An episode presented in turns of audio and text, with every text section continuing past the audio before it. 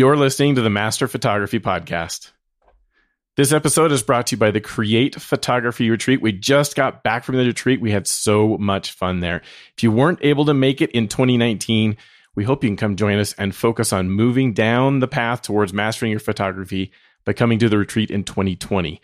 We actually don't know where the retreat's going to be held or when in 2020 because we want to let you listeners help us with where that should be. What's going to be something that would appeal to you and make it so that we can get the most listeners to attend the retreat. You, you can uh, let us know by going to createphotographyretreat.com slash 2020 and fill out a very simple, like less than five minute survey. Again, that's createphotographyretreat.com slash 2020 and tell us where you'd like the retreat to be. I sure hope we can see you there.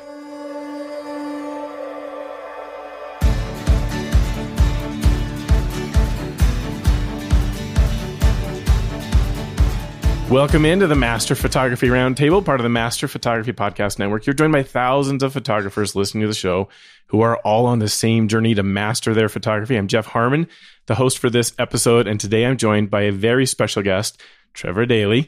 Welcome to the show, Trevor. Hey, thank you so much. I'm glad to be here. Why don't you take just a second here, and for the few listeners, because you're you're just so popular and famous, I, I bet most already know you, but for those that might not, tell us a little about yourself. well, I appreciate that. I don't know if I'm popular and famous yet, although my my uh, family knows all about me. So, um, you know, I so I'm based out of Arizona. Uh, I've been a wedding photographer for about 12 years. Um, absolutely love doing it. It's actually something that I uh, was doing when I was young. Uh, not wedding photography, of course, but I picked up a camera. And I always say my mom told me I used to uh, walk around with a basketball in one hand and a camera in the other. So nice. Uh, it's just something that I've always loved doing. Uh, been doing it, like I said, for about 12 years. I think some people might have, uh, might recognize my name only because I had been writing for Fstoppers for a little while. So um, it's a website where I was putting out lots of education and I, I just love teaching. I love helping other photographers in the industry.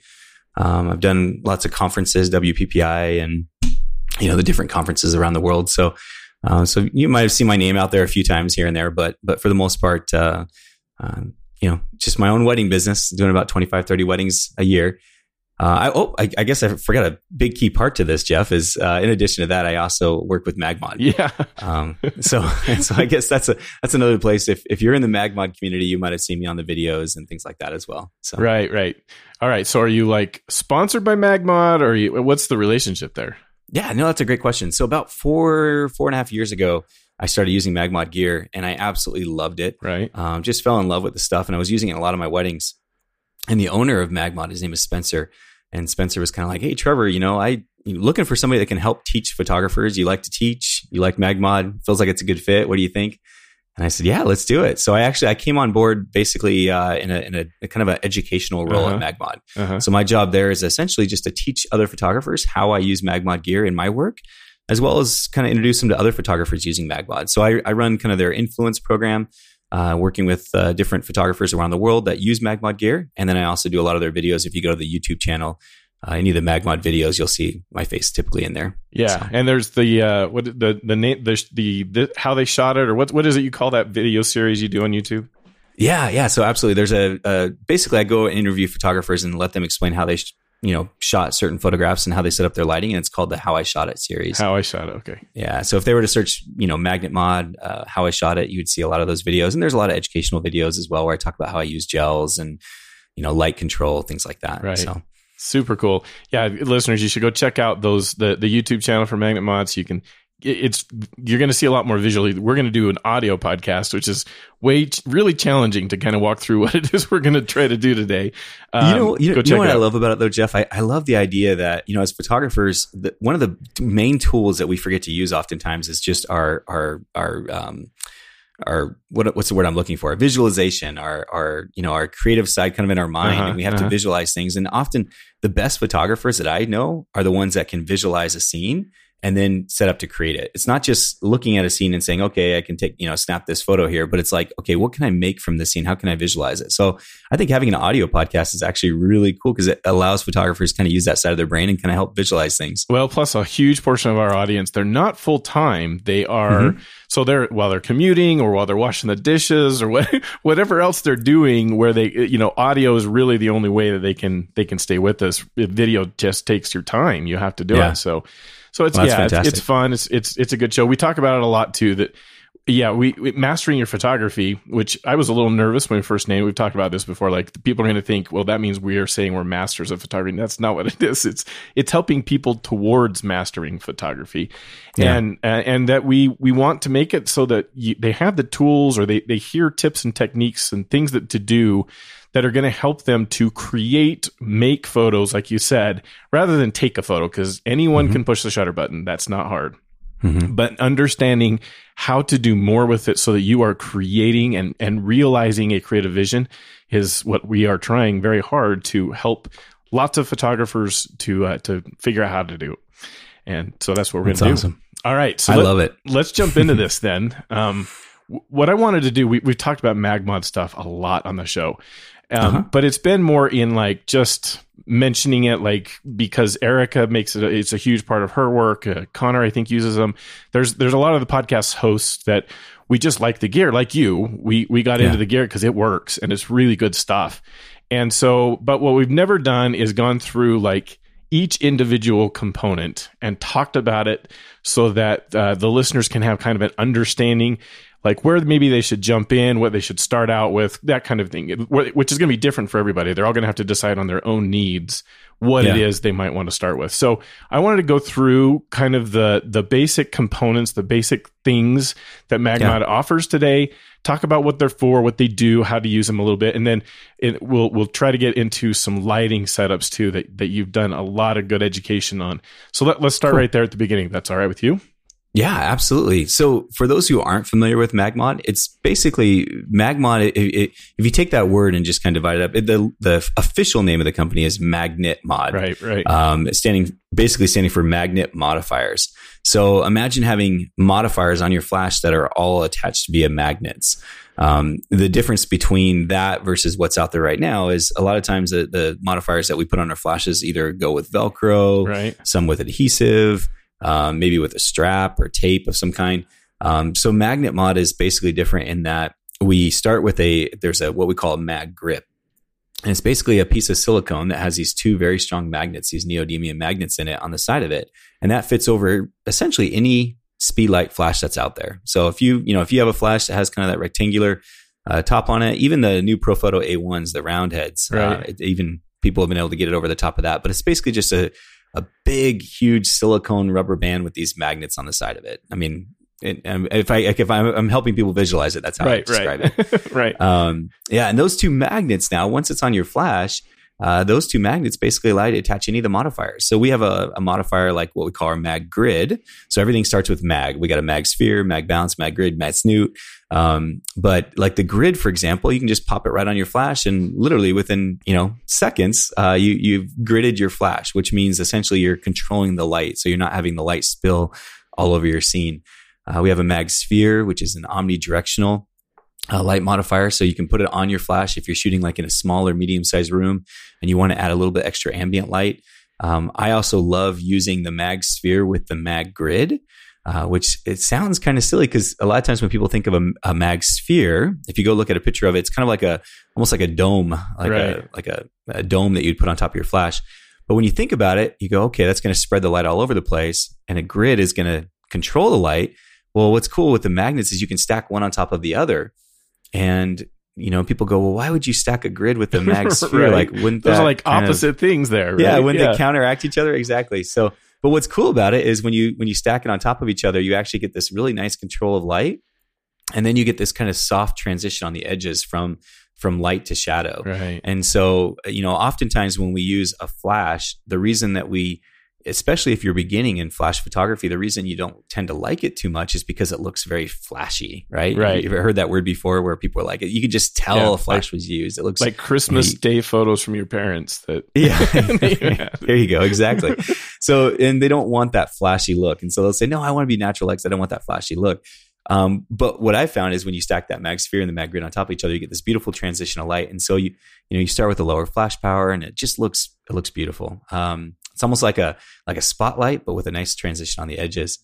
Um, but we have the MagMod uh, lineup. They have uh, mag snoots, where if you want just a really focused pin of light, they have a thing called the mag beam, where the mag beam allows you to to send light. I like to think of have you ever seen a lighthouse? We don't have lighthouses out here in Arizona, right? But if you think of like the coast of Maine, you think of those lighthouses, right? right? Um, and that beam of light that shoots out, and and and why do they? Or uh, let me ask you a better question, Jeff. Do you know what creates that beam of light? You know what kind of lens they a use up there? A Fresnel lens. There you go, a Fresnel lens, exactly. and so that Fresnel lens basically allows you to send that beam of light out in the ocean so the, the boats can see it, right? And so MagMod has what they call a mag beam, which basically uses a Fresnel lens on the front and it allows you to send this beam of light. Uh, we have wildlife photographers using it when they want to take pictures of birds and things like that in the distance, and they want to light them up to, you know, maybe uh, set them apart from the sky, for example, or even create a little catch light in their eye. Um, I also love using it on weddings when I'm trying to shoot across maybe like a pond, for example, Right, and I want right. the couple on the other side of the pond, but I I don't want my assistant to get wet, um, but I need a I need a light on them, and so I'll use a mag beam and just be able to light them up from a distance. Uh, or even if you love photography but you hate photoshopping light stands out of your photographs, then the mag beam is perfect to you know to set it up a little ways further back. So Okay. um, yeah, that mag beam is actually it can even be converted into another tool where you can create patterns of light on walls and things like that. Uh, so that's kind of cool. Um, let's see. Mag bounce is one more. Mag bounce is, is if you're using it in large rooms. So you want you don't have like a wall to bounce off of. You basically have a, a what we call the mag bounce on your flash and allows you to um, send a very efficient uh, light source ahead. I use it a lot on wedding receptions, and I'll go around the room and I'll be shooting my flash at like one one twenty eighth power or one sixty fourth power, very very low power. Even though I'm in a large ballroom and I get this beautiful um, kind of pattern under the nose, a paramount or butterfly light pattern, it looks really pretty. So just all kinds of modifiers to basically control and modify and color. That's the last thing I forgot to mention was color your light. So if you want to, you know, either color correction or if you just want to add, you know, some cool color. Like for example, I'm going to do a high school senior session this afternoon. Uh, actually, I should say this evening around five o'clock. Uh-huh. And when I go out, I plan on actually one of the shoots I'll do or one of the types of photographs I'll do with this high school senior is I'll put some color on one of my flashes that will match his school colors. So whether it be red or blue or green, um, basically, and I'll, I'll create one photograph that kind of includes those school colors in it. So just something kind of fun and unique and different and nice to play with. Which is So- something all of our the photographers are looking for. They're, you need to find something that's going to differentiate you from all of the photographers. The the whole industry's really getting saturated with a lot of people who Yeah. have a, a nice camera. They they've become very inexpensive to be able to get really nice cameras, and now Yeah. everybody can be a photographer. Like we were talking about, anyone can click the shutter button now. So having something that looks a little different in in the colors is is really fun and that this is really what sets apart to me magmod from other kits because you can certainly accomplish all of these looks with other kits there's other things that mm-hmm. can produce the same results and some less expensive for sure but Yeah. the the difference is the primary difference to me is the convenience of of being able to actually try things out on the shoot. You have this senior photo shoot this this afternoon, this evening that you've Yeah. got. And if you had to go and say, well, okay, I want to try a uh, a CTO gel on this. Hold on a second. I'm going to go grab the gel and I'm going to tape it to the top of the lens and Yeah. then we'll shoot. That's going to take some time. They're like, oh, like, okay, Yeah. how long is this going to be? it's just, Yeah. it's so nice to be able to just like, if, if you already had the, the mag grid and mag sphere on your flash, you just peel those off, stick the, uh, the little holder. Does that have a name? What's the, the name of that piece? Yeah, the one that holds the gels Yeah. is just called the mag gel. Okay, the mag gel. You Yeah. stick the mag Yeah. gel on there that has the gel inside. It takes literally two, three seconds to do this. Yeah. Stick the gel inside, put the mag gel on, slap the grid and the and the sphere back on, and shoot. And you're going. And there's like no wait time for the the and, and you the creative process can happen without it costing you a bunch of time and your clients getting, you know, impatient to, to move You on. know, I, I totally agree with you. I think one of the things that that um, kind of impedes our creativity on shoots is when we have to think about other things like you know, okay, where do where's the tape so I can tape this gel on my flash? Or hey, where did that gel go? Like Right. you know, those little thin gels. I don't know how many of those I got carried away in the wind when I was on shoots previously.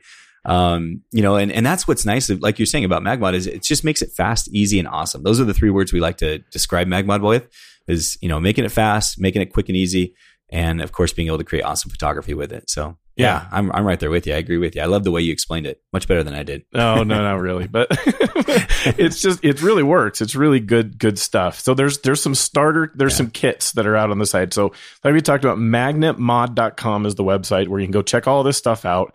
And they have like a starter flash kit, for example, that will give you the mag sphere, the mag grid, the mag grip. That that's the thing that goes on the flash that you got to have, and even the mag gel with um, with some of the um, gels that you can have. They have four different kinds. There's creative, artistic, standard, and advanced. So with Yep. different color sets.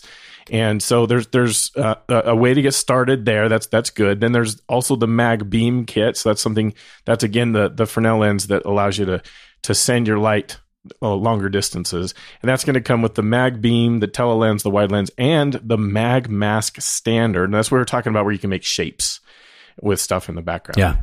and that it just makes Yeah. a really cool effect. So, uh, so those are the things that are on the site. If you go there, I, I know I've I've heard some photographers say, I go there and I, I don't know what I'm supposed to get. Where do I even start? So, start at the starter kit. That's why it's there. It's the starter kit, Yeah. and and get some experience with that equipment. Take it out, give it a try, test it.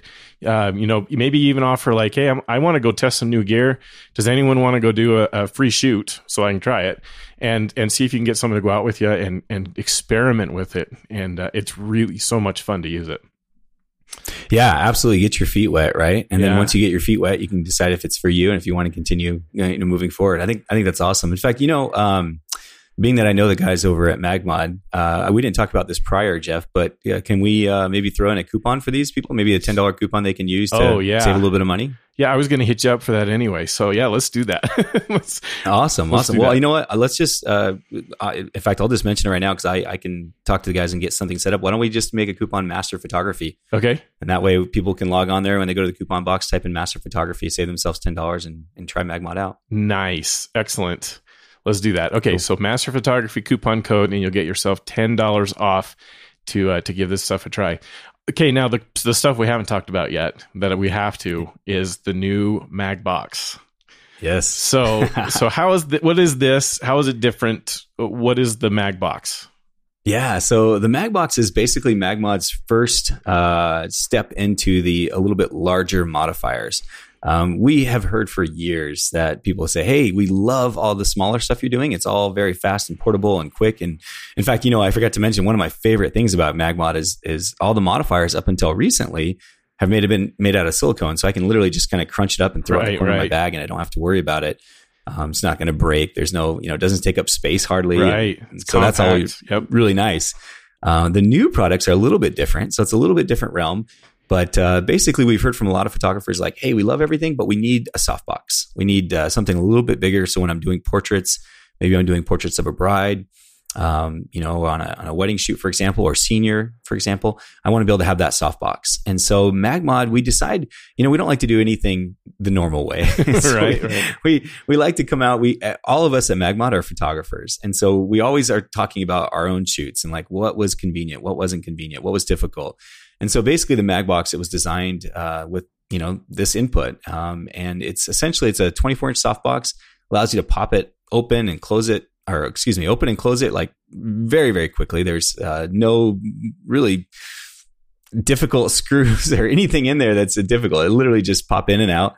Um, I encourage all you guys to go check out a video of it. It's really fun to watch, even just opening and closing it. Right. Um, it comes there's so there's the Mag Box. Uh, we call it the Mag Box 24 Octa softbox, and then we have the Mag Ring. And so the Mag Ring is basically it's the way we attach our softbox. So the Mag Ring sits inside of a, a cold shoe on your light stand. Uh, so you have your light stand, you set it up, you put your cold shoe, then you have the the mag ring slides inside of it, and then the softbox just attaches to it magnetically. And what's great about the mag ring is that you can actually have two flashes side by side. Right. Um, yeah, that's that's cool for if you want extra power, if you want faster recycle times, or one of my favorite things, Jeff, is is when I'm on a dance floor, for example. You know, I mentioned I shoot weddings, and I have my assistant, and they're shooting with me. I do not like it when there's like more than just a couple light stands even on my dance floor. Like if I if I see four, five, six light stands, like I'm like no, no, no, no, no, no. and so what I love about the mag ring is with the dual flashes side by side, I can turn one for me and I can have my assistant set one up as well. And we don't have to have these extra light stands on the dance floor or when we're shooting sunset photos of a couple. Like they can get different angles, but they don't have to set up their own light. They can just put theirs right with mine. right. So it's it's really nice in that sense. Um, and then the last product, real quick. Sorry, I, I didn't mean to talk this long. No, you're all of good. them, but you're good. Keep going. uh, the last one is the Mag Shoe. The Mag Shoe basically it's a it's our version of the cold shoe, uh, made much better than than we've seen anything else out there. It's essentially just allows you to adjust your you know you slide your flash in, you close it down really quickly, and then you uh, can adjust it with one hand. So if you've ever been shooting and you decide you want to adjust your angle of your flash just a little bit, right now you would you know have to put the flash or the camera down a little Yep. bit, you know whether it be on the ground or in my spider holster or on my strap. Go up kind of with two hands, Loosen unscrew a little screw bit, up. adjust it, screw Right. it back in. Yep. And Yep. now with the mag shoe, you just go up and with one hand, you press a little yellow button and you can adjust it. really easy and convenient. And so, yeah, those are the three products: the mag shoe, mag ring, and the mag box. Excellent. Yeah, they look it, and you the the feature you didn't mention that I love the best is again how easy it is to gel it. Yeah, There's a there's a spot to put gels in there. They're way bigger than the gels we've talked about already. These are these are much bigger because you're going inside of a much bigger modifier. But it's just as easy to put a gel inside of the mag box as it is in the with the mag sphere and, and the other lighting gear. It's awesome. Yeah. You know, I just put a video out on YouTube where I actually show where I, I gel the softbox with, you know, a CTO, which is an Uh-huh. orange gel, a CTB, a blue gel. And then I also did a CTG, I guess if you could say that. It's a, basically a plus green gel. Um, and gelling my softbox. Now, I wouldn't want blue light on my clients or green light on my clients. I don't want them to look green or blue, right? But I can adjust my white balance in camera and Right. change the color of my sky. Right. So within seconds, I can have a orange sky, making it look like an epic sunset. I can have a really blue sky, or I can have even a, like a magenta sky. Um, and it's all because of how the color I put on my clients and then balance for it so that my sky changes color, but my clients look beautifully lit. So kind of fun. Yeah, it's awesome. That it, there's so much creatively that you can do when you consider the gels. There's so much to go there. So many Yeah. ways to make different looks and and make it go. Okay, so so that's kind of the the basics of the gear. I wanted to make sure everyone understood that.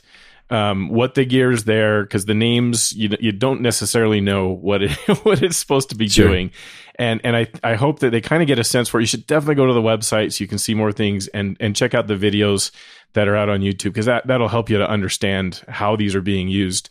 That you have all those videos of of photographers that are describing how it is they got really creative shots and how Yeah. the Magmod gear helped them to do that. So there's really a lot of information about how you can use that.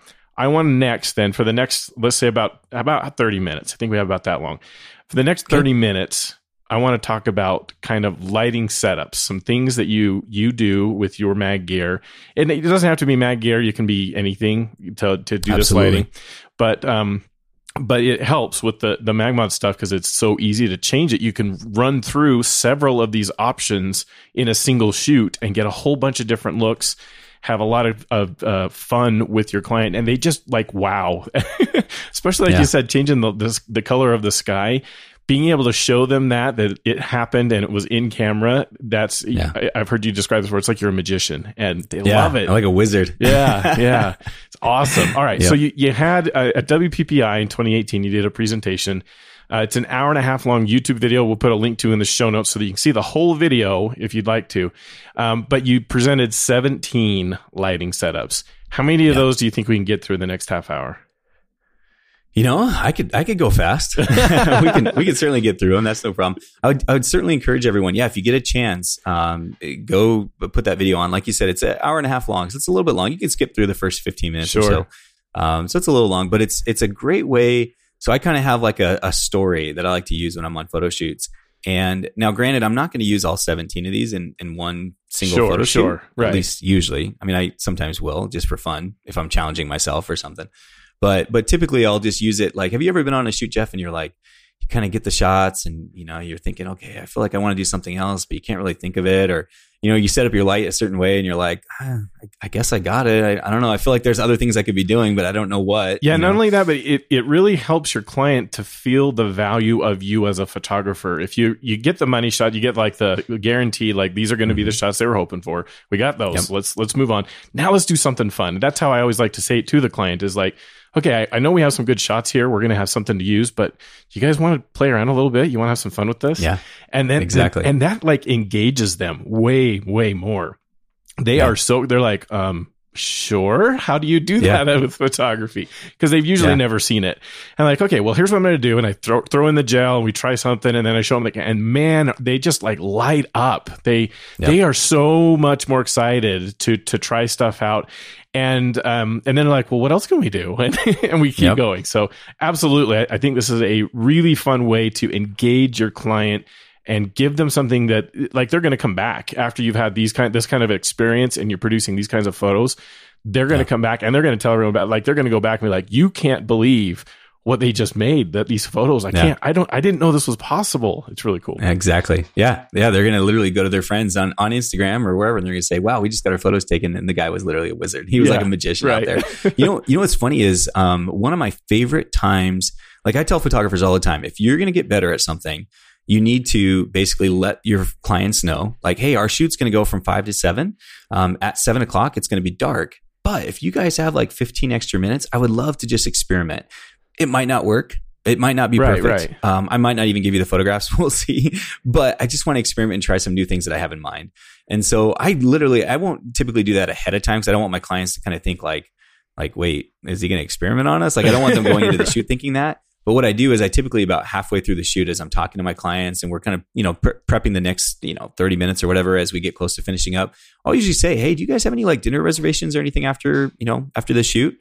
And, and most of the time they're like, no, no, no dinner reservations. And I'll say, do you mind if we just do like an extra 15, 20 minutes just to experiment and try some new things that I've been kind of thinking about, you know, giving a shot? Um, and nearly every single time, unless there was some other, you know, something that, you know, was uh, taking them away. But every single time they're like, yes, that would be awesome. We'd love to do that. So take advantage of those opportunities when you're on photo shoots and, and have some fun and try some new lighting setups. yeah So okay so should we give them, should we give them 17 of them? yeah 17 of 'em, and and i like the story i like the this mechanism to help you try to remember it so that Okay. the the story. So maybe I, I think that's fine. As long, if you think we can get through all seventeen, let's let's do the story so people can try to remember it. And I like the Okay. point of the story is it's to help you think about all the different lighting setups you might be able to try out on a shoot. So in whatever Yeah. conditions you've got, you can kind of run through the story and be like, okay, I want to try that one because that the conditions here seem good for it. Uh, Yeah. Or this other one, or you know, it's- it's just a way to generate ideas so that you're not out there going, well, what should I do? Yep, exactly. You know, and I got this this memory technique basically from a guy named Jim Kwik. I don't know if you ever heard of the Jim Kwik. Uh, he has a Quick Memory podcast Yeah. or something like that. Can't remember the exact name, but he basically it was funny. One time I was listening to it in the car, and he, he tells this story, and then he goes, "Okay, can you memorize that story?" And I, I was thinking, "Yeah, I can memorize that story." And he goes, "Well, you just memorize the first line of the periodic table of elements." And I'm thinking, wait, what? And he goes back and he kind of tells us, tells, you know, he names each one boron and, you know, all the different pe- periodic table or the elements. And immediately I was like, that was really cool. So I did it to my kids. And I asked them one day later, I waited 24 hours and I said, okay, now tell me the first line of the periodic table of elements again. And they told me the story back just perfectly. And I was like, that's cool. That I, and so immediately I started doing it for more things in my life, including my lighting setups. So as weird as the story is, it's just to help you visualize something. And then if you're on your next shoot and you're struggling and you're trying to think, what should I do next? Then I want you to think of maybe an awkward part of this story that you can remember. Maybe you don't remember the whole story, but you remember some of the parts of it. And if you can remember parts of it, then you'll remember some of these lighting setups. So you want me to go ahead and share the story, yeah, Jeff? let's go. All right. So um, I, basically, as I'm telling this story, guys, I'm going to try to emphasize some of the key words, and then we'll go back and I'll kind of name these lighting setups. So, uh, like for example, I'll say you're you're sleeping, you wake up at one in the morning. So again, I emphasize the word one. Okay, so we're talking about one light there. Um, let me. uh, Well, I'm trying to think. Should I tell the story? Yeah, do the I'll- story I'll kinda first, and then the, we'll- then the- let's the go lighting setups yeah, as we go. yep. So you wake up, it's one in the morning. So one light. So that's our one light setup. It's just I typically put it about 45 degrees to the side. Okay. Um, you you step out of your bed and you go out the door and you cross the street. Now, when you cross the street, I'm I'm emphasizing cross because that's called cross light. So typically, if you can imagine a clock, and I'm at six o'clock, and my clients are right in the middle. Okay. Then when I think of like, for example, let's go back to one light. When I think of one light, I think of it being basically, you know, if I'm at six, my light's either positioned at five o'clock or seven o'clock or eight o'clock or four o'clock, but just kind of somewhere close to the side of me. Cross light is when you have a light, let's say at, uh, let's say we're doing at um, three o'clock is one light, and then nine o'clock would be the other. So crossing, you know, the, basically the client is in between your lights. So it's a two light setup, cross light. So one o'clock in the morning, I go out the street, I, I cross the street. And as I'm crossing the street, I look up and I see this amazing double rainbow. kind of crazy. I know a lot of people right now are saying, yeah, but this is in the middle of the night. Like, how can you see double rainbow? Just hang with me, guys. Uh, the double rainbow light setup is basically where I put two lights to the side. So I have one light, uh, let's say at three o'clock, and then I have another light at, let's say, eight o'clock. Uh, sometimes I'll put them at the exact same distance from each other. Sometimes I'll move one just a little bit further from my client just to, there's this cool thing called the inverse square law. So when you move that flash back a little bit, it gets a little bit less light on your client. Um, and I use, I love my, the double rainbow light. I use it all the time. So again, I, I think of it, if you guys ever go to a show, um, you know, like a Broadway show or something, you're going to see two stage lights and they'll, you know, somebody's singing on the stage and you'll see two lights hitting them from either side. So it's, it's, that's kind of where the inspiration came from was this, you know, the two lights coming in and it essentially, I say double rainbow because it's basically two lights from the side and then they kind of meet in the middle where my client's at. So Right. Um, and it's magical. It's magical. so, uh, so, again, one light, uh, cross light, you see the double rainbow. Uh, as you're looking at the double rainbow, the, the sky starts to change color. And you're like, what in the world? What is going on? So it's changing from orange to blue to green to magenta. It's just changing all these different colors, you know, of light. And, and what I'm explaining here when I, when I talk about this lighting setup is you're basically, you're putting gels on your light and then you're changing your white balance in your camera. So you're changing the color of your sky. So if you want more of an orange sky, you're changing your white balance in your camera from don't don't shoot on auto white balance. Right. Change it to like a 10,000 Kelvin or or even just put your lights your white balance setting on the on the one that says shade, right? The house in the shade and then use a gel like a blue gel on your in your uh you know whatever whatever flash you're using.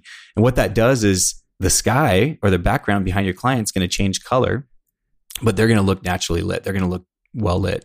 Um, so the, the the color on them looks perfect, but the sky behind them is going to change. Uh, again, I know this is a lot easier when it's done visually. So right. there's lots of videos on YouTube. There's uh, one that's if you just search Mag Gel sky correcting color. Uh, if you go back and watch this 2018, you'll be able to see some examples of it.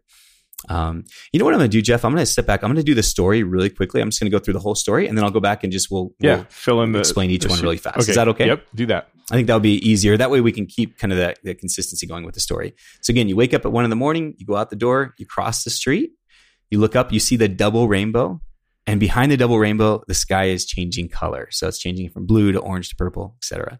Suddenly you see these clams falling from the sky. Again, I know this story is crazy, just bear with me. You see these clams falling from the sky, and that's I'm referring to clamshell lighting, which we'll get into in just a second. And all of a sudden these beams of light are coming out and they're zapping the clams. And so again, that's the the beam light is what I call it. Um, at that moment, this big SUV pulls up. I like to think of this big, large black SUV, and it has these enormous rims on it. We've all seen one of those going down the street. Right. We're like, you know, it's always the rims that stand out. and so that is my rim light setup. Um, from there, that beam of light that was zapping the clams actually zaps that SUV and it splits in half. I wonder how many people have already turned off this podcast. I don't think so. I think everyone's glued to it. They want to hear about these lighting setups. They're like, who is this weirdo, right? so, so this SUV is splits in half, and when it splits in half, that's my split lighting. Out pops a ninja. Okay, that's my ninja lighting. The ninja is completely blacked out. In other words, from head to toe, he's totally dressed in black. That's what I call blackout lighting. He throws this explosion of light, you know, because ninjas never like to be seen. So you see him and he throws this explosion of light, basically blinding everything you see. And that's what I call my explosion of light. I, I use that as a setup as well. Uh, as you're kind of recovering from this explosion of light, you start to see colors everywhere. So that's what I call my seeing color light, basically just meaning I'm using gels and I'm putting, you know, interesting kinds of light behind my subjects, kind of like what I had said earlier with that senior uh, set up and using the color of their high school, for example. So I'm seeing colors, and as I'm recovering, all of a sudden I see these fireworks. And that's what I call my firework light. And I'll explain that here in just a second. And the fireworks are launching from a stadium. That's what I call my stadium lighting. And you're like, this is crazy. Like, am I dreaming or what is going on? So you look to the side. It's called my side lighting. And you see that same ninja, but he's sitting there smoking a cigar, leaning up against this huge triangle. So when you look to the side, that's what I call my side light you see the ninja smoking a cigar. That's what we call cigar lighting. And he's leaning up against a triangle or triangle lighting. So I'm going to just really quickly, just one more time, just go right through the story r- real fast. Uh, you wake up at one in the morning, you cross the street, you see the double rainbow, you see the sky changing color, and you see these clams falling from the sky. This beam of light is zapping the clams. And at that moment, this SUV, this big, large SUV pulls up with this huge rims and that SUV gets zapped and it splits in half. Out pops a ninja. He's totally blacked out from head to toe. He throws this explosion of light. You start seeing colors in your eyes. And uh, suddenly, as you're kind of recovering from this, these you see these fireworks, and these fireworks are launching from a stadium. You're thinking you're absolutely crazy. So you look to the side to see if anyone is there to kind of see what you're seeing. And you see that ninja smoking a cigar leaning up against a triangle. Cool. Excellent. Yes. All right. 17 Okay. lighting setups so you can remember all 17. That's the story. Exactly. That's the that's the story that you'll want to kind of well, or make your own story. Or make better own. yet, right? Yeah. But uh, so so that's uh, so basically, as I mentioned, the one light. So I'm going to go back to that clock. Uh, we got about probably what, 15 minutes, Yep. something like that. Yep. So I'm going to go back to that clock setup. Okay. So when I explain these, a lot of times I'll just kind of if I if I if the position of my light matters, I'll kind of mention where on that clock it is. I'm I'm sitting at the six o'clock. I'm aiming my camera towards 12 o'clock. My client's in the middle. Uh, if you guys can kind of visualize that. So one light, again, typically my light's going to be at that um, four, five, seven, or eight position somewhere in there. Cross light. And when you say two lights, when we talk about Oh. the lights here, are you talking Mhm. about using like a, a mag sphere with the grid in this in the Ooh. one light? Yeah, that's a great question. So, um, yes, previously I was always using kind of like a mag sphere with the grid. I shouldn't say always, but that was kind of my my go to many times. Um, now I'm also using the mag box in a lot of these setups. So ultimately, it doesn't really matter which light you use as long as I mean it's because every light modifier is going to give you a little bit different look. The softbox is going to give you you know softer shadows, for example, when Right. you move it in closer. Um, whether it could be an umbrella, it could be a larger softbox, it could be a, even the just a flash bare bulb. Um, the the difference is not so much in the lighting setup, but it's going to create different shadows on your subject's face. So if you don't modify your light at all, or you don't use a larger light source, then it's going to be a little bit harder shadow. But you could certainly still do one light. Right. Does that make sense? Right. Okay. Yeah. So I would say I would certainly say my go-to though is the Mag Sphere Mag Grid combo, or now I'm using the softbox a lot on shoots as well. So, um, so yeah, one light, four, five, seven, somewhere in that range on my clock. Cross light is just two lights crossing each other. Uh, typically, one's behind my client, one's in front, and they're just basically aiming right towards each other with my client in the middle. Um, and I'm, you know, so like I said, maybe like a like a four and ten, right, Right. or or a seven and two, something like that. Um, my uh, next one is double rainbow. So double rainbow is when I have the the lights on either side of me. So I'm pointing my camera towards my client. I have one flash on my right, one flash on my left, and they're both aiming towards my client.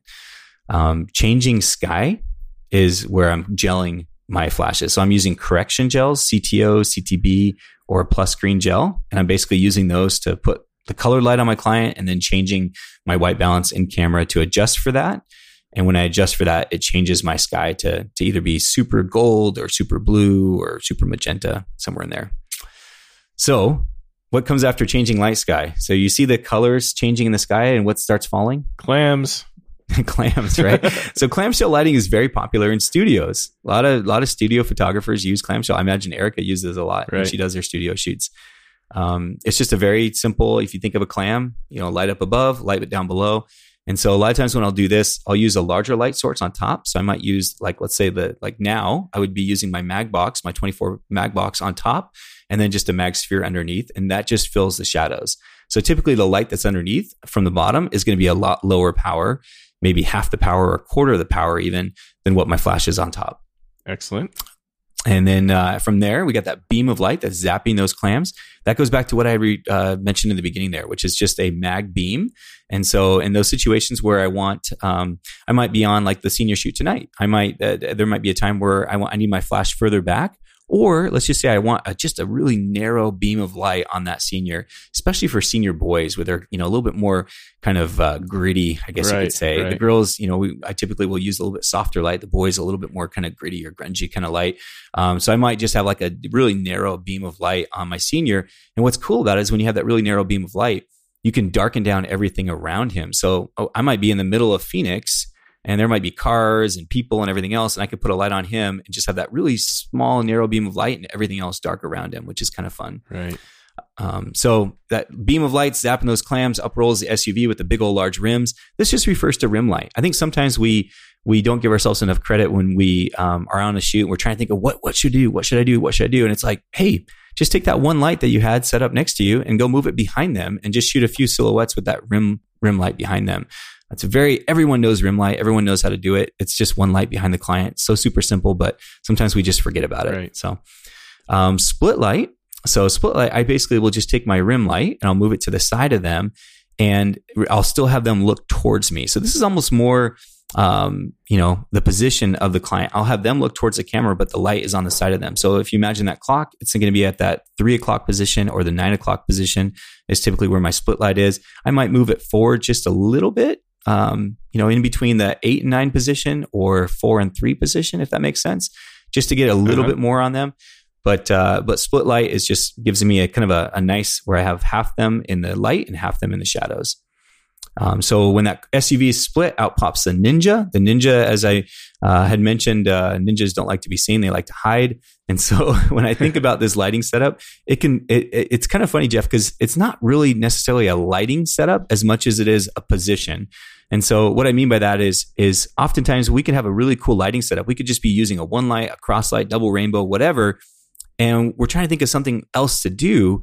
And the ninja light just reminds me like, hey, find something to put in between you and your clients. So go hide behind that tree and shoot through the leaves. Um, put some little fairy lights. I don't know. Are you familiar with those little fairy light Oh, yeah. things? Those little battery operated fairy lights? Yep, they're in my bag. Yeah. yeah, exactly. So grab some of those, put them in front of the lens. Just imagine yourself as a ninja and hiding from your clients. You're shooting from around corners or through lights and things like that. And so all that is that, that when I call it a lighting setup, it's basically just reminding me to do something a little bit unique and kind of hide. And the funny part is, is every time you do that, the clients are like, wow, he's like on the ground shooting through little lights and stuff like look, at what he's willing to do to get the shot. Yeah. yeah, exactly. And they, they think you're doing extra work, like you're going above and beyond to create some really cool things for them. And so again, that that lighting setup, Ninja Light, is just in there so I can remember, oh yeah, do something unique and different. Step back, put some lights in front of you, things like that. yeah. Okay. Um, so Ninja is totally blacked out. Uh, this actually blackout light is exactly what I just explained with that senior. Using a very strong light source, put it right on your clients, really nice and close, and essentially black out everything else in that scene. So I can do this. You know, I've done this at one o'clock in the afternoon one time actually, um, using the new mag ring. So I had two flashes, two AD 200s, the Godox AD 200s. I put them in the mag ring. I put it nice and close to my client. And at one o'clock in the afternoon, with no shade in sight, we were on top of Mount Lemmon. I was able to make the scene entirely black, which was really cool. Very cool. Um, yes. Yeah.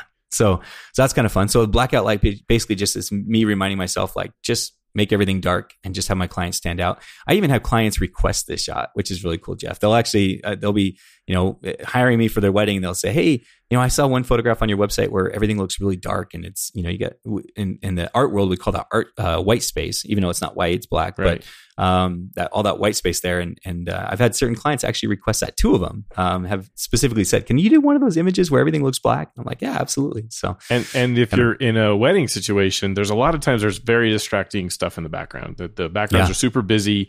Maybe you got like all the tables in the in the reception or whatever's Yeah. there. There's lots of stuff that's not very desirable to have in your photo. So to, you don't have to go all the way dark. I guess you could have a little bit, but it's really nice Yeah. to be able to draw the attention to the model or the the people that you're trying to take the photos of, rather than the background that's super busy and distracting. Yeah, absolutely. Yeah, I I do not like cars in my photographs. So even if a car is out of focus in the background, I just don't like it. right. Um, no matter how much bokeh that car is, right. I just you can always make out the wheels and the doors and everything else. And so so if there's ever a situation where like like let's say I'm trying to photograph a couple in front of a hotel room or in front of a hotel and there's valet parking and there's a bunch of cars going in and out, sometimes I'll just say, you know what, let's go to blackout light. Let's let's just black everything out and just kind of create like a more um, it's a very romantic scene actually. It's kind of like as if everything around them is just dark. It's just the couple by themselves. So kind of fun. Yeah. Um, so the next one is just the opposite explosion of light. Explosion of light is basically where I'll turn my flashes around. So let's say we're close to a wall, and instead of being on my clients, I'll have it point towards the wall. And essentially, I'm just creating this explode. I'll turn them up really bright. So I'll, I'll put them at you know full power, half power, something around those lines, and I'll create this just explosion of light that usually will create kind of the silhouette. Um, I say usually because there are times where I might have, let's say I'm in a room, for example, and I want to make everything white behind my client, but I know that that light is going to bounce off the wall, it's going to bounce off the ceiling, come back around and wrap in front of them. And so sometimes if I just want to make the scene behind my client white, I'll use explosion of light and that light will still wrap around and light them from the front side as well. And, Um, and what so what good- mag good mod example. modifier is best Oh, I'm sorry. that? Go ahead. Go What ahead. what mag mod is this? The the bounce mag bounce? Yeah, so sometimes I'll use the mag bounce. Yeah, because the mag bounce is going to help spread that light very quickly.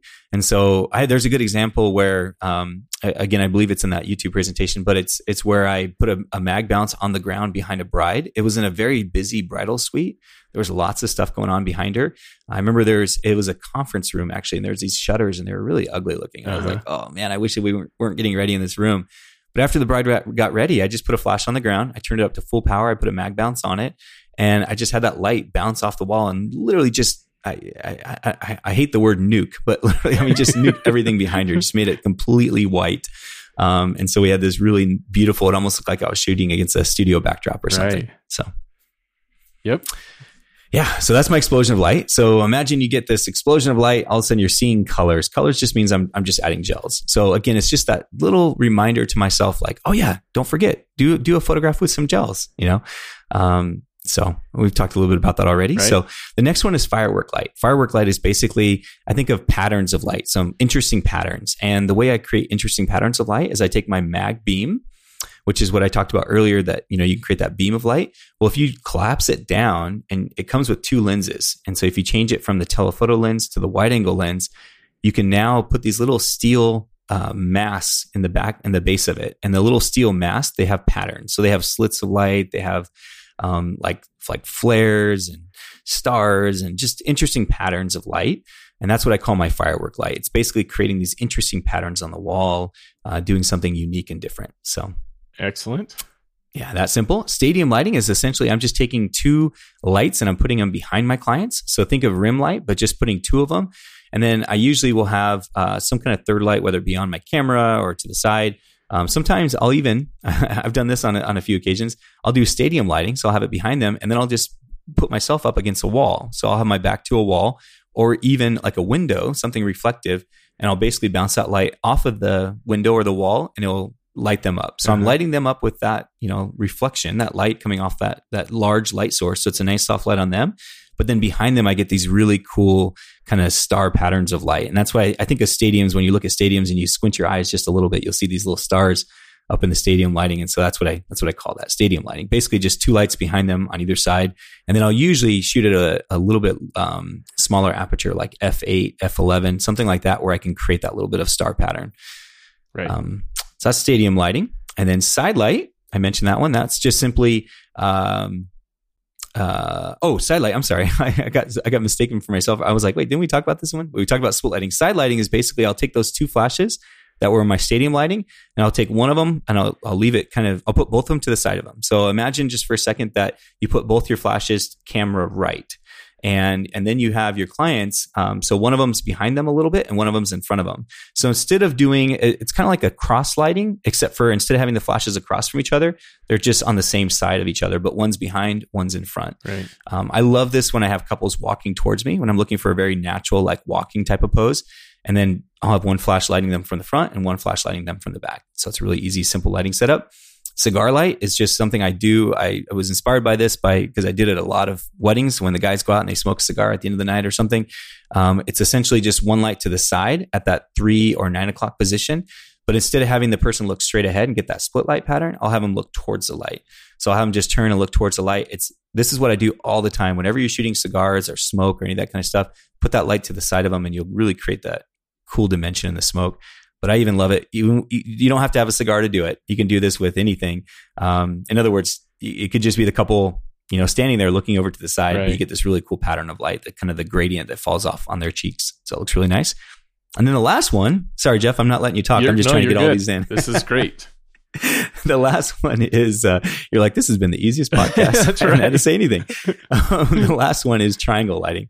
Triangle lighting is basically just think of three flashes on each corner of the triangle, and you set up those three flashes. And literally, what's so cool about triangle lighting is it doesn't matter where you move around that triangle, you get some really pretty lighting setups. You get rim light, you get side light, you get you know nice straight on light. And so I use this a lot for uh, receptions. So right. not only will I use it for couples when they're outside, if I have three flashes set up and ready to go, um, but I'll also use it for receptions when you know I'm, I'm photographing people on the dance floor. I'll just put my lights in a triangle setup, and then I can basically move all around the dance floor and, and, get pictures of people. Yeah, and I know Erica. This is she swears by this one. This is uh, yeah. This is how she does receptions too. All right, I want to go back real quick to rainbow, double rainbow Yeah. This is Erica made she she said make sure you guys dive deeper into that one. so so th- this is one that that I think you're actually pretty well known for. So let's describe that a little more detail. Double rainbow what it's it's at the just to the side of the camera, maybe a little in front of the camera. And then are you 45 degrees pointing towards your models? Yeah, so I'll have two lights. So one will be on my camera left, one will be on camera right. Um, they'll they'll either be pointing or oftentimes I'll just feather the light in front, meaning that I won't point it directly at them. I might point it a little bit like imagine the space between me and my clients. I might point it more towards that, okay. just a little bit to the side. Um, and I've done in the past, I've done two mag spheres, I've done two mag bounces, I've done two grids. It, it, I mean, you can do, you can mix it up a little bit. It totally, it doesn't necessarily matter which modifier you use. The lighting setup's going to be the same. It's, it's more what you're looking for. So just give an example.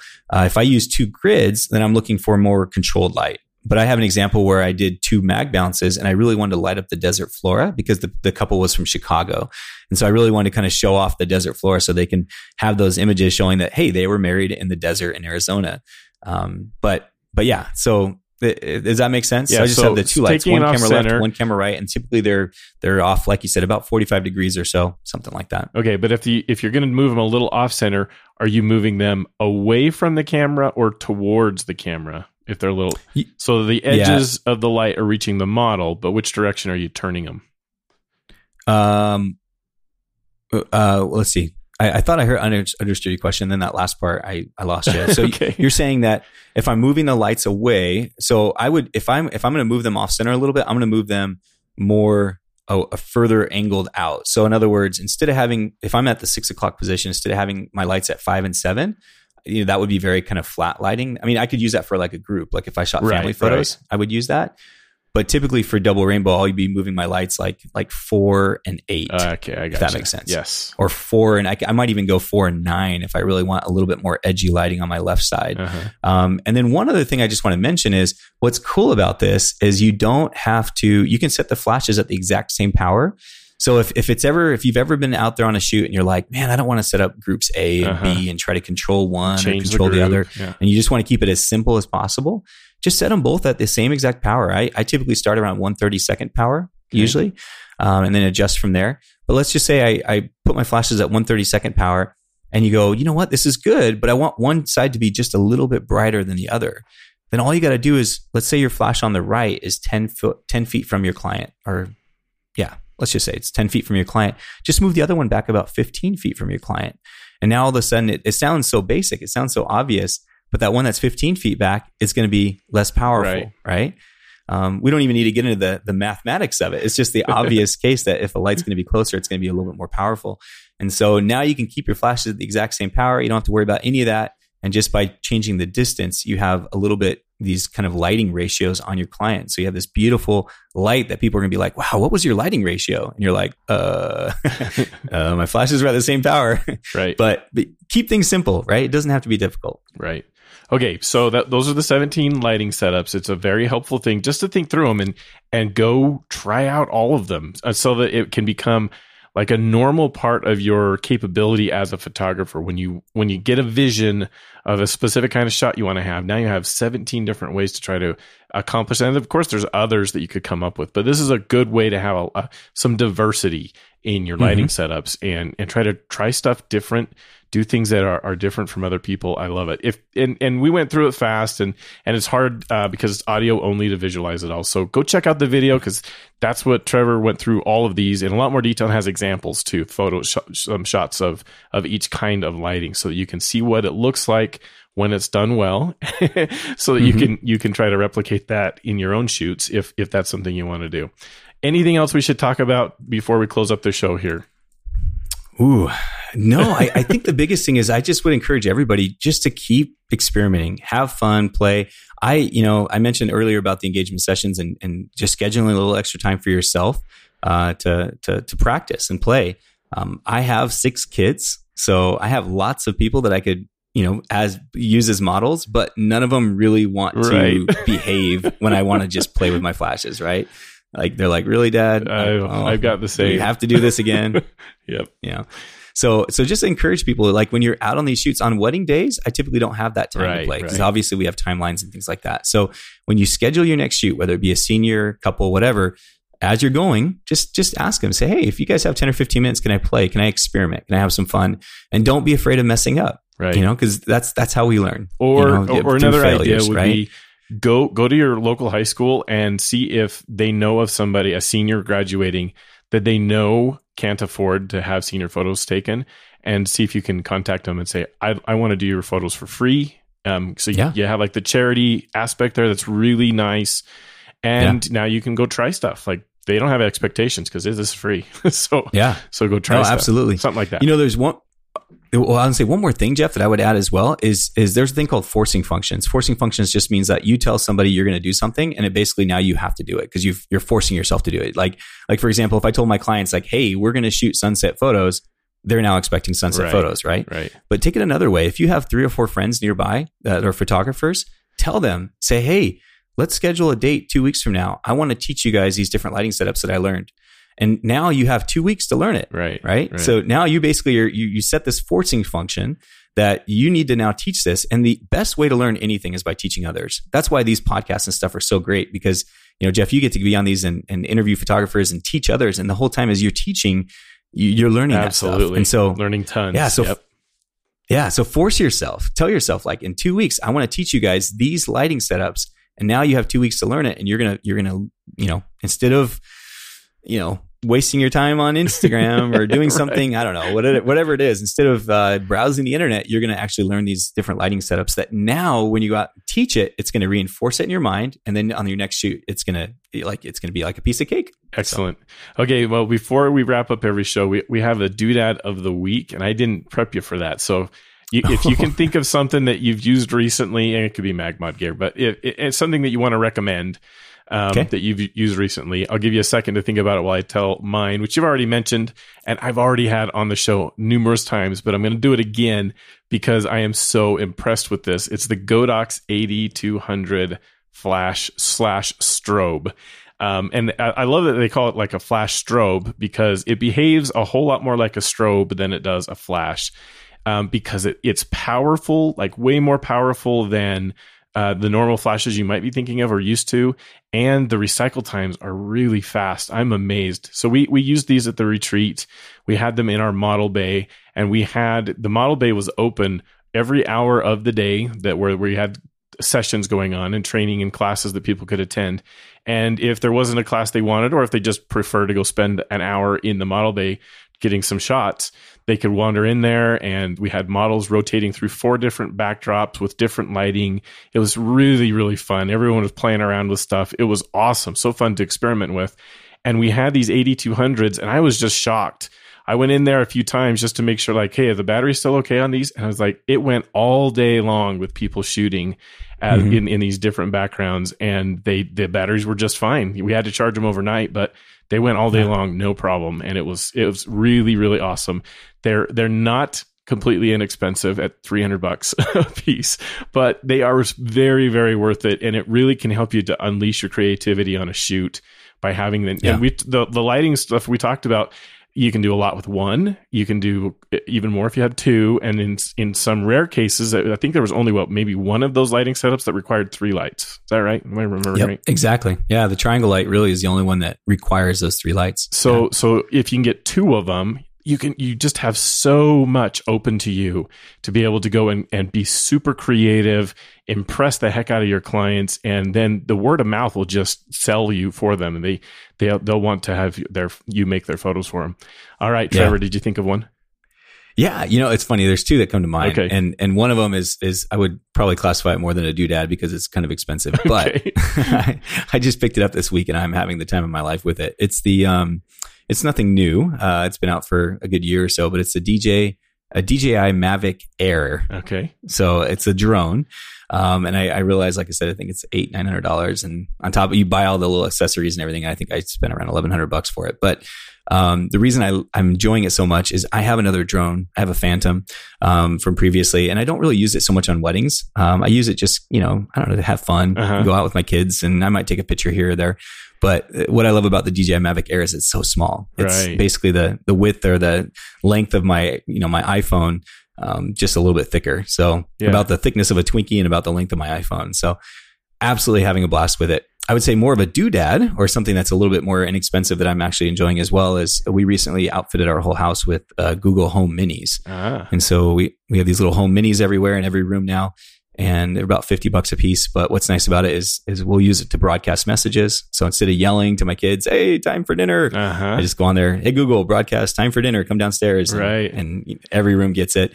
Um, but the one, one thing I really like it for my business and what I think how photographers can use it is I love to time block. So I love to basically on my calendar say, okay, from, from eight to nine, I'm going to do this. From nine to 10, I'm going to do this. From 10 to 12, I'm going to do this. And again, it kind of goes back to that forcing function. If you tell yourself you have two hours to edit some photos, then you're going to do it during those two hours, right? Kind of forces you to do it. And so I love the Google Home Mini because I can actually, I have one on my desk and I can, uh, you know what, if I do the keyword right now, it's actually going to yeah, pop you're up going to hear it. but yeah. but I can say that I can say the keyword, and then I can say uh, what's on my calendar for today, and it will basically tell me like, hey, here's your calendar. This is what you have planned for today. Um, which is what I really just kind of like. It's just a simple little doodad, but it, it helps me with my productivity, my planning my days, and knowing what's on my calendar. Perfect. All right. Excellent. Hey, Trevor, thank you so much for coming on the show. I think this is, I, I'm guessing we're going to have really good feedback because uh, people have been asking for a long time for us to talk about MagMod in more, in more detail. So thank you so much for coming Mhm. on and help us uh, to describe that a little better. Hey, it's my pleasure. And and if any of you have any you know specific questions or anything I can help you out with, you feel free to reach out to me. You can find me at Trevor Dayley. Last name's kind of funky. It's D A Y L E Y, but Trevor Dayley, uh, Instagram, Facebook, website. Feel free to reach out to me. I'm happy to help you out. Excellent. Love it. Okay. And uh, I want to remind everyone you can find the show notes, which is going to be important for this episode. So you can go get the links to the YouTube video that we've been talking about uh, at masterphotographypodcast.com. That's where all the show notes for all of our episodes are at.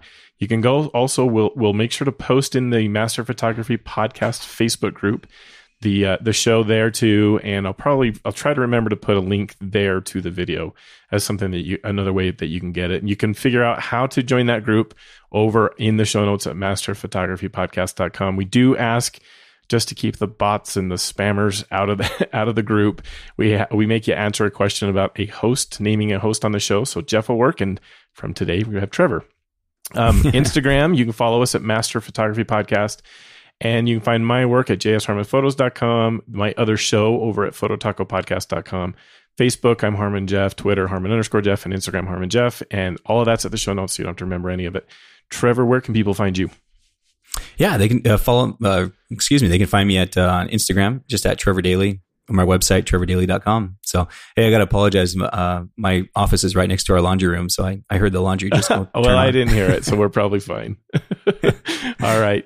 We, uh, we're so glad to have all you listeners listen to the show, and we will see you again, again in seven days.